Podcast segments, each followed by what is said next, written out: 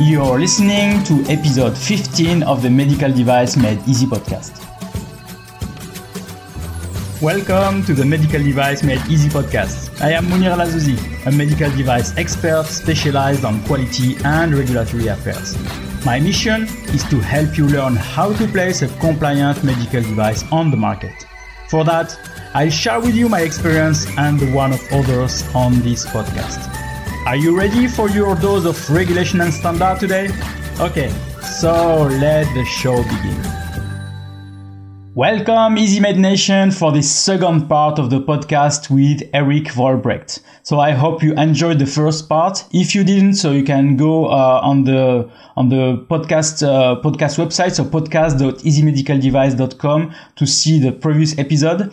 And we'll continue now with the talk with Erik. So I still hope that you have subscribed to the podcast or subscribed to the channel, the YouTube channel uh, and that you provide also some review. It will be really helpful for me. It takes few seconds for you, so really thank you for that. Okay, let's jump to the second part, which is really also a great one. But uh, in terms of that, so as we said, we have now more regulation. So before we had the MDD, now the MDR, which is increasing, if I can say. Mm-hmm. What do you think about uh, the consequences for big companies and small companies? Ah, yeah, big companies and small companies. Well, what I typically see is that uh, the um, um, I would say within big companies you have two groups. There's the companies that uh, are uh, that that have basically said, okay, we are going to, um, um, as uh, as this guy says in uh, this excellent science fiction movie, The Martian, we are going to uh, science the shit out of this. Uh, so, like for example, uh, Alcon is a is a good example of it. They were very public about it. They said, "Okay, we want to be ready before everybody else." Okay. Um, and there's there's there's there's companies that see this uh, among the big companies as a, a potentially competitive advantage. Whereas there's also companies that say, well, I just see this as a uh, as a unnecessary uh, uh, uh, cost exercise. It's not very clear at the moment, so I'm going to do as little as I can and delay implementation uh, as long as possible.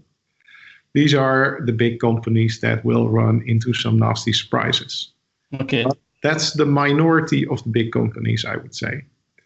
So you've got, uh, so then there's then there's the small companies, and what you typically see with the small companies is that uh, you've got well, first there's the small companies that uh, have no idea. Huh? Then are the small companies that have an idea but they have no resources. So okay. they're basically sitting like, okay, uh, there's a lot I need to do, but I just can't seem to uh, yeah make this happen.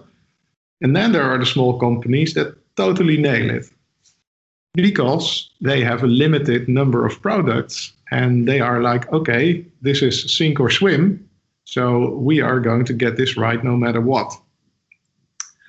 Now, the uh, another, let's say, complicating factor with smaller companies, I would say, is that um, if you have smaller companies with really innovative products, uh, high risk innovative products, then uh, for them, the level of complexity uh, and the level of remediation they need to do can be really daunting. Let's say, for example, uh, I am a startup company with a neural implant that allows people with lock in syndrome to communicate with the outside world, right? Uh-huh totally low risk, not surgically invasive. Uh, you know, huh? it's like uh, yeah. what what what could go wrong with an implant like that? Well, this is this is the kind of stuff that would uh, would be subject to a lot of additional scrutiny, which we do not know yet because uh, the the MDCG committees that uh, are going to look at this, uh, I think they will be established very soon, but still not. There is no guidance on what kind of clinical uh, evidence would we like to see for this kind of thing, although uh, it's going to be part of the uh, uh part of European scrutiny. And even though um, there is a possibility for a procedure under the MDR that looks a bit like the pharmaceutical scientific advice procedure, right? That allows you to go to the uh, uh, authorities and ask for scientific advice. Well, you first need a window that's open that you can go to and say, uh, "Hello, uh, what should I do in terms of clinical uh, data for this this particular super high risk uh, and totally uncomplicated implant?" But yeah, that's that's the problem with the transitional period. All of that stuff is still not in place yet. So that means that, that by the time that that's ready, a small company almost doesn't have any possibilities anymore. And then the problem with small companies I see is that small companies are usually treated very badly by uh, notified bodies. They are really being pushed around. And that's that's something that always annoys the hell out of me. It's basically when I see clients that are really treated badly by notified bodies, it's usually small companies. Yeah. I imagine because they have small budget, they don't pay a lot, they have less employees. Because yeah. I saw that the fees for uh, for notified bodies are made like uh, how many employees you have, how what is your kind of size and everything, which defines how much you have to pay for for that. So yeah, and I see, I really see very nasty situations with notified bodies just saying like, uh, no, we can't schedule, uh, uh, we can't schedule your audit, we still can't schedule your audit, and yeah. then you see this company like sort of fighting with its notified body for almost a year before they finally can get an audit date scheduled, and then they have an audit date two weeks before their certificate expires, and then the notified body is like, hey you have all these major nonconformities that you will yeah. never that you will never fix before your certificate expires. Ah, oh, that's too bad. Your certificate is going to expire, and you're like, Jesus, this is really, really. Yeah, I mean, if if if a government agency would act like that, the world would be too small. Yeah. my body is acting like that, then everybody is like, oh well, that's just the market, you know, and that's something I think where competent authorities could do a lot by policing their notified bodies uh, better. I mean, I recently had a situation like that with one of these UK notified bodies that is in total disarray at the moment, and basically nobody's picking up the phone.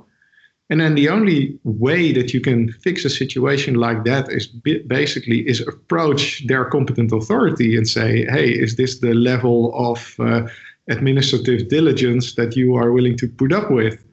And then fortunately, I mean, there's a lot you can say about the MHRA, but I think it's uh, I think the MHRA is fantastic. I mean, yeah. they should. I mean, the UK as a country and the Brexit, uh, I'm co- sort of agnostic about it, but we should really keep the MHRA. These guys yeah, are really, they're incredibly responsive. Uh, they have done a lot, I think, for uh, for for the European devices uh, system it's a pity we're losing the MHRA. Yeah. No, it's uh, it's really great because I, a lot of the source of information I get, are also get it from the MHRA website. They are providing a lot of information, a lot of documents, a lot of guidance. So it's really uh, uh, answering a lot of questions, which is yeah maybe something that uh, we can lose with the Brexit. Um, but yeah, it's uh, it's really a pity. Uh, so mainly regarding the small notified small companies and big ones. Um, we have now the situation with notified bodies where we have small and big notified bodies. Uh, I think we will lose a lot of notified bodies also because uh, I think the requirements are increasing. Uh, so is this something that uh, will impact us also or not? Well, I think so because um, there's there's you could say there's two big developments going on that affect the notified body capacity there's of course there's the whole MDR IVDR designation uh, funnel, if you will, that yeah. all these notified bodies need to go through. And I think the last figures that are currently on the table say that there's uh, 33 uh, uh notified bodies uh, for. Uh, let me check in my secret notes. Yeah, 33 notified bodies that applied for MDR so there's 33 applied. We don't know if they will all make it. We have only one for now that made it. Yeah, we have only one that for now made it, but that might as well be. Uh, if we have a hard Brexit, then they're gone exactly. again. So, so it, just for people, the one that made it is BSI, and BSI is the notified body for UK, and UK is on Brexit in two months. So it's like, uh, what what will happen then? Yeah, I think it's a nice publicity stunt that they managed to uh, get BSI designated uh, before the Brexit. But uh, yeah, it depends on what will happen uh, uh, with the Brexit, whether they are of any uh, any use to the uh, to to the rest of the. But I, I also saw BSI uh, pushing people to move uh, their certification from the UK notified body to the Netherlands one. So it's also yeah. kind of a message from them to to be more in the safe side instead of waiting for a decision from the European Union. And that's another interesting thing actually that's happening there because uh, and, and also shows that that competent authorities could work together a lot better because if you if you look at the transfer process that BSI is offering its customers, I think it's really good uh, to start with that they uh, can offer their customers uh, a, a, fast transfer process. But if you look at the transfer process, it is not necessarily in conformity with the uh, voluntary transfer process set out in the NBOG uh, guidance, uh, the 2006 1 uh, document. Okay. Because that document says six months for relabeling unless you can justify differently. Yeah, true. And what I've seen on the BSI transfer form is that they say, okay, do you want to change your labeling in six months, 12 months, or 24 months?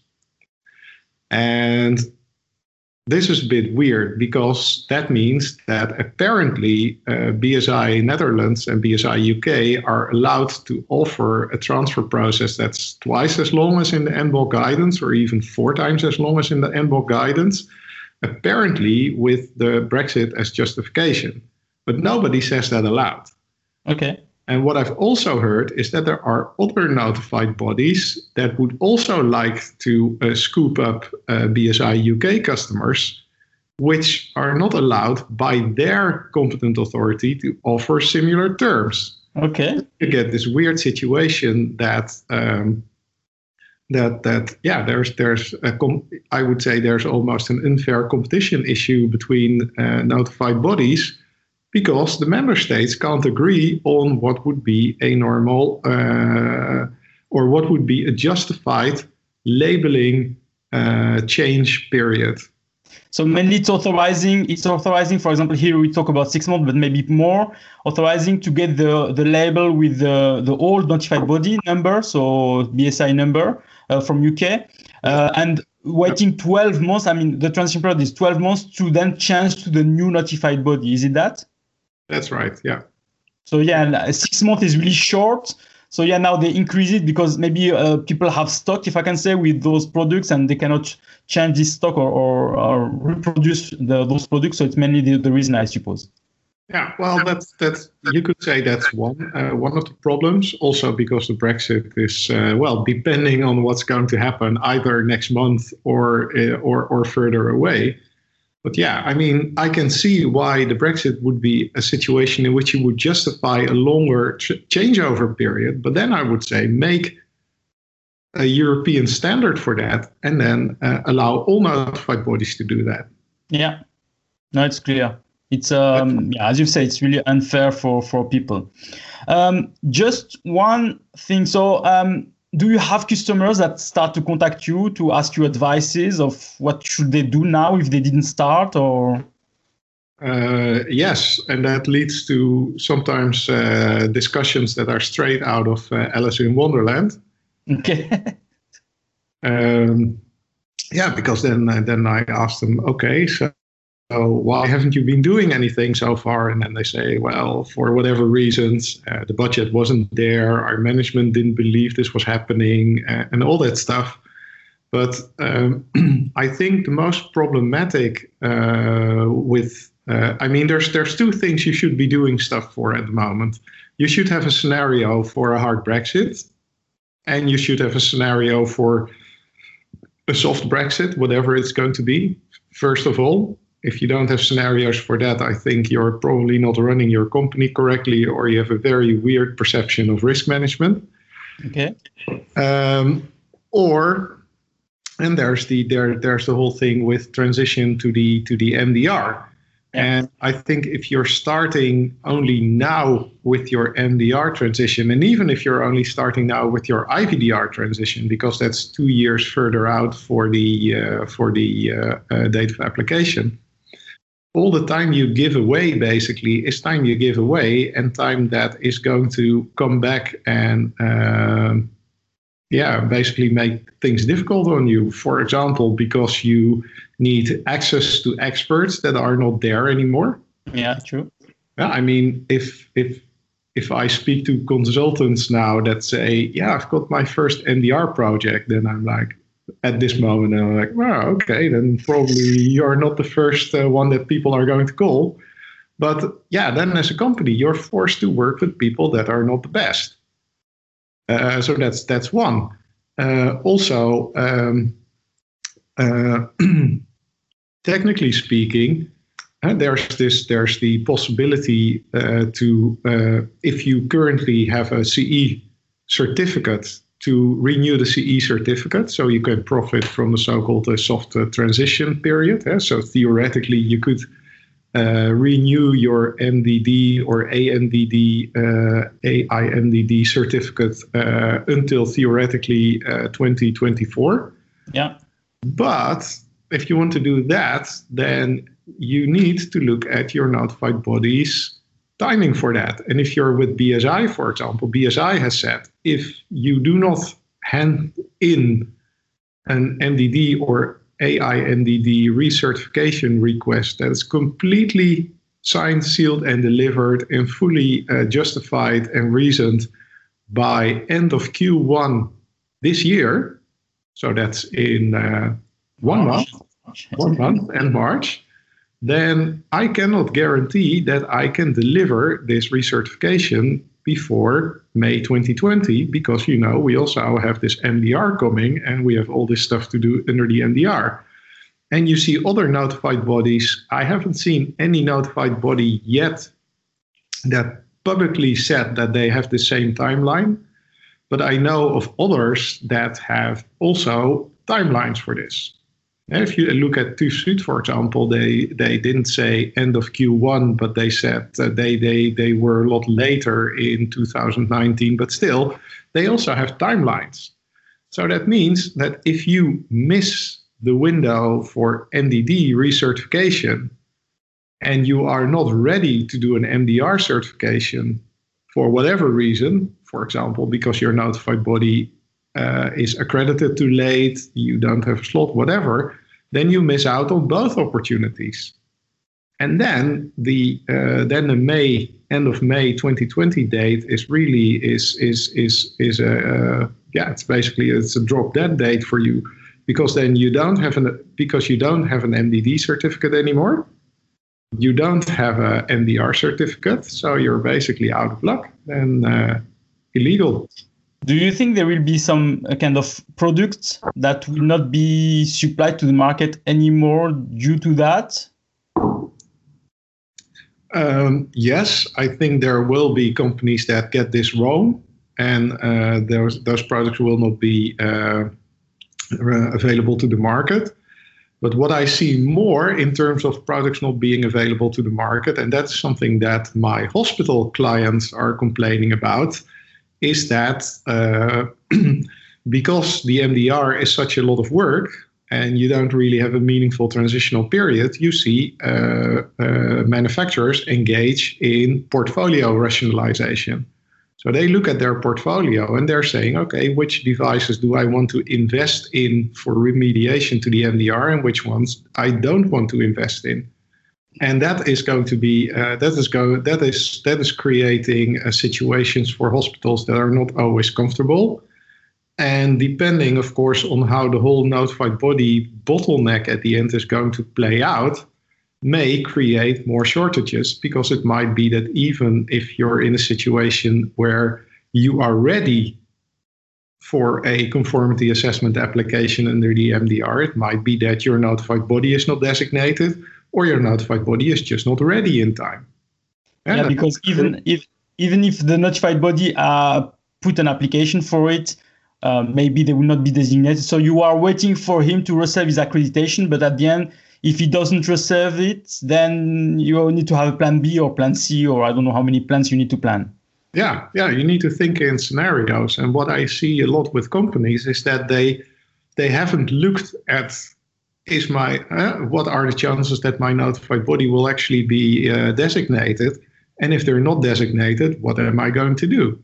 Yeah, you see a lot of I think, frankly, pretty misleading uh, communication by notified bodies that are just saying, like, yeah, well, all will be well. And uh, okay. I remember how this whole thing went with the, uh, the, the, the Team NB notified bodies. Remember that situation? Yeah. Just before 26 November 2017, they said, everybody of us, every single member of us is going to apply immediately on 26 November 2017. The Turkish notified bodies could not even apply because the, the Turkish uh, state didn't have legislation in place for that. The Swiss notified bodies were completely unclear because the Swiss had their MRA under negotiation, all of that, but still. And then there were quite a number that uh, uh, were in, in all kinds of trouble that didn't have their applications ready. Still, they say, yeah, we are all going to apply. That was pretty misleading, I thought.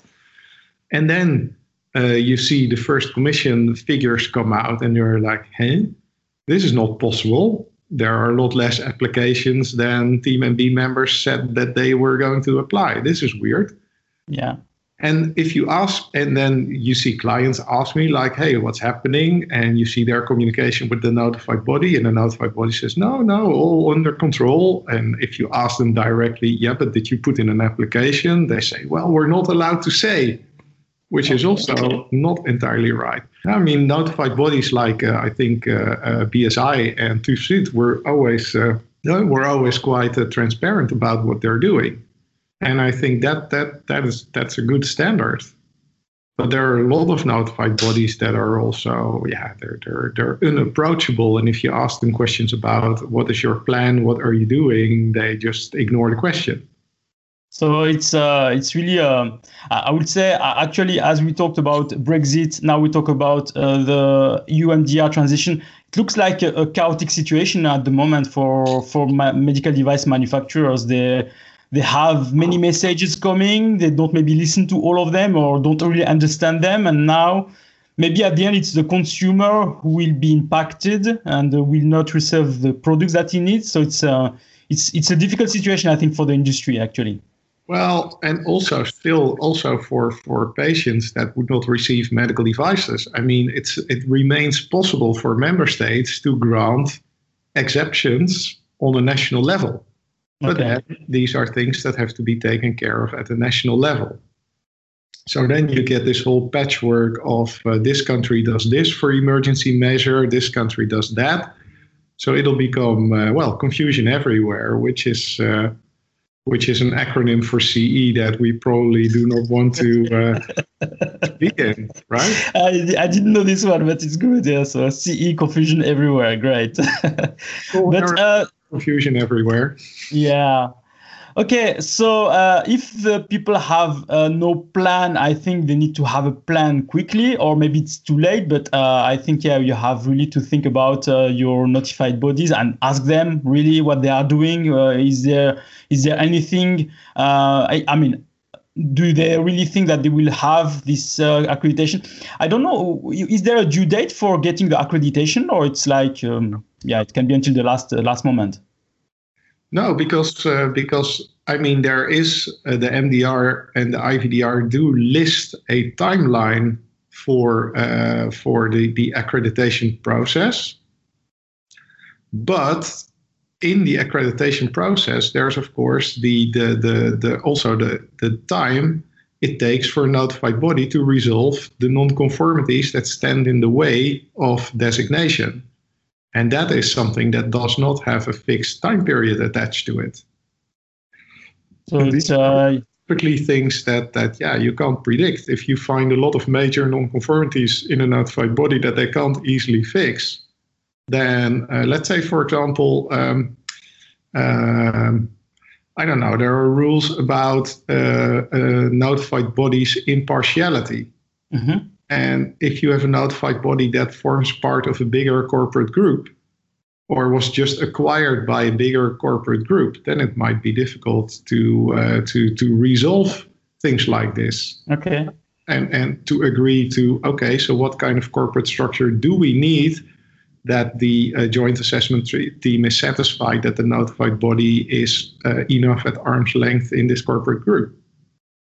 So you can imagine, yeah, it's uh, it's also difficult for the competent authority because they have to check all those uh, requirements, and if they have some of the notified bodies that don't fulfill those requirements, they, it can be a, a, longer time maybe to to uh, to put in place a strategy for notified body to be accredited then, and then to uh, answer to his customers who are all waiting, if I can say. I think there are a lot of people waiting now and say, I want to be accredited, I want to be certified, so please be accredited as soon as possible. Yeah, and there's there's a lot you can say there too, because I was speaking to the, the guys of the commission at some point, and they said very deadpan, well, we've got our process uh, uh, set up, but actually we have a lot less uh, applications for designation than we expected. Okay. I think also true because uh, there were quite some notified bodies that when they started uh, filling in their application packages, that they realized that there was more to it than they initially thought. And then another thing, uh, like I said, uh, the, the, the whole notified body surveillance system at member states is quite thinly staffed. And these joint assessment teams that look at the notified bodies uh, for the for the MDR and the IVDR uh, um, designation, they are composed of people that are partially delegated by the Commission, partially by member states. Uh, and some people from the member state that received the application, and some from another member state not every member state has people uh, just can just pony up uh, people and say, yeah, we will just dedicate them to this European process. I mean, if you're Malta and you have two people that are uh, that are working on medical devices surveillance in the first place, you are not going to give your whole national surveillance uh, capacity to Brussels and say, yeah, do some good stuff with that. That's not possible. So you also see that staffing the um, joint assessment teams was uh, quite an issue, which I heard also led to some interesting situations with people being on joint assessment teams that were not always uh, that you had divergent opinions in a joint assessment team that that people were discussing in the corridors where uh, the notified body could hear it and i mean there were some weird situations going on there as well Right. So I think it's uh, it's not the end. Uh, we have until uh, 20 May 2020 to see first if everything starts to go on the right direction, and I think we have until 2024 or even 2025 uh, to yeah to to look at the, at this process and see really if it worked really well. Because as we said, the first uh, there is a the transition period for class one products and other new non-medical products which have to be by May 2020, and then all the others that have an MDD certificate can go until 2024. So it's like uh, there will be yeah some kind of still some kind of anecdotes or story to, to to talk about, and I hope you can come back and tell us more about that maybe in a future episode also. Well, I can tell you some uh, right now. I mean, for, for, for, for software, for example, Rule 11 that bumps up a lot of the clinical decision support software to uh, to class 2A or higher. I mean, there's there's there's still quite actually big sophisticated software companies finding out only now about uh, holy shit, this is actually going to affect us, and we need our, our, our we need our uh, our software uh, CE certified by uh, by uh, May 2020, and that's that's a big thing because you see that the, the, the software is not uh, let's say an overly represented expertise at notified bodies because they never needed it because software was always Rule 12 self-certified. So they never had a lot of software experts, and now they need a lot of software experts, uh, which are difficult to find. So that's that's going to be uh, that's going to be a big bottleneck, I think. No, it's true. I, I receive also a lot of question about this rule 11. So what what means can provide death or can provide uh, injuries? Uh, if I say something but the, the, doctor misinterpret it and then it's the death of the patient, is it my fault? Is the fault of the? I mean, it's like a, a lot of question also about that. Yeah. Yeah, there's uh, there, there's a lot of questions there still, and there's there's guidance in the making. Um, and I know that the uh, that's even it's even explicit in the the CAMD uh, roadmap document that they're going to come with uh, uh, guidance on that. But that's going to be available this summer, I think. I think. Let me look in my secret notes. Yeah, it's uh, mid 2019, and I know there's a lot of work is being done on it at the moment, and they're they're pretty far along with it. But um, yeah, I mean that's that's going to be a very determinative uh, moment for the for the software uh, medical software industry. Uh, this guidance uh, coming out. So yeah, so let's see let's see what what they will say. I'm sure there will be a lot of comments about that. Okay, Erik, uh, let's wrap up this uh, this episode. Uh, just wanted to ask you where people can follow you. I think on your blog. So can we have again the name of the blog? I will just put everything on the show notes. But uh, what was again the the, uh, the URL address? Yeah, the URL of the blog is uh, medicaldeviceslegal.com and uh, and otherwise, um, yeah, people can also uh, well, that's that's the URL for the blog. Uh, people can find me on my uh, on the website of my firm, which is uh, Axon uh, Lawyers, so a x o n lawyers.com, and all my details are on it even my mobile number. So uh, they can disturb you at two in the morning if they have questions about my phone at night. uh, okay, so I will put anyway everything on the show notes. Um, so Erik, thank you for for this uh, for this episode. I think there was a lot of details information.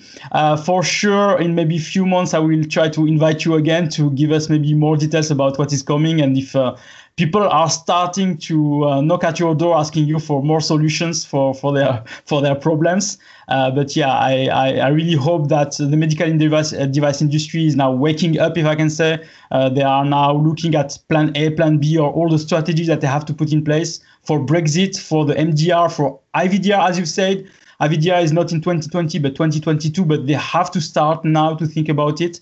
So it's something that uh, that is really really important for, as you say. So it's or or you swim or you sink. So you have to decide, and for that you have to put in place a strategy. Yeah, I mean, basically, uh, uh, uh, I saw the best way to look at it as a company is just look at okay, what's my turnover in the European market and the markets that are dependent on the CE mark. And if I if I'm not if I don't get this done, then this is what I'll lose. My, and, and also companies also sometimes say like yeah but we will bridge with stock and so on or we will uh, we will take some time to get back to the market but don't forget that there's other companies that see this as a as a tool of competition so exactly. they will immediately scoop up your market share and then you have to fight your way back into the market and that's uh, that's actually not that easy yeah, I imagine. Yeah, people will not wait for them to come back to the market. They will choose another competitor and they will go with it and learn uh, to use their products. And after that, they, they will not come back to another product again. So yeah, I can. I can. Dependent on uh, tenders, for example, public tenders. Well, I mean, you might exclude yourself from the market for five years uh, that way. Thank you, Erik. Uh, and uh, yeah, I wish you a really nice day and thank you really for uh, for coming to the podcast. Likewise, thanks for having me. Thank you.